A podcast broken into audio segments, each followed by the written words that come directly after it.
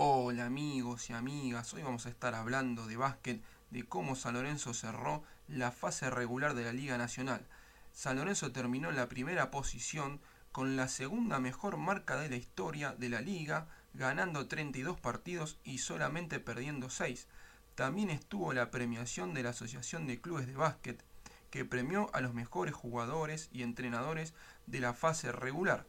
Como mejor entrenador, premiaron a Gonzalo García, como mejor extranjero a Dar Tucker, como mejor sub-23 a José Vildosa, y el MVP de esta fase regular fue Marcos Mata. San Lorenzo al terminar en la primera posición de la fase regular jugará este jueves los octavos de final, el primer partido, a las 21 horas en el Roberto Pando. El segundo partido se jugará el sábado 18 a las 21 horas.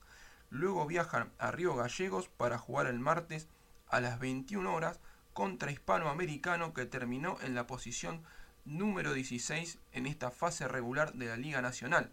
Hispanoamericano que tiene también muchos problemas porque solamente cuenta con 5 fichas de jugadores mayores y después los demás jugadores son juveniles, son los juveniles que juegan en la Liga de Desarrollo. Para mí, San Lorenzo tiene un 99,9% de posibilidades de pasar a los cuartos de final.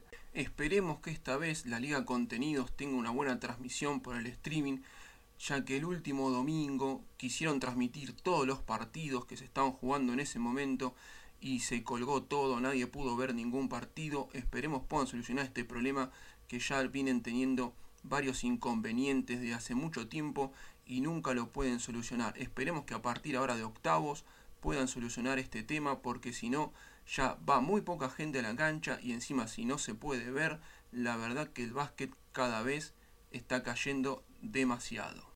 Amigos y amigas, nos veremos en la próxima comentando cómo le fue a San Lorenzo en esta fase de octavos de final. Chau, hasta luego.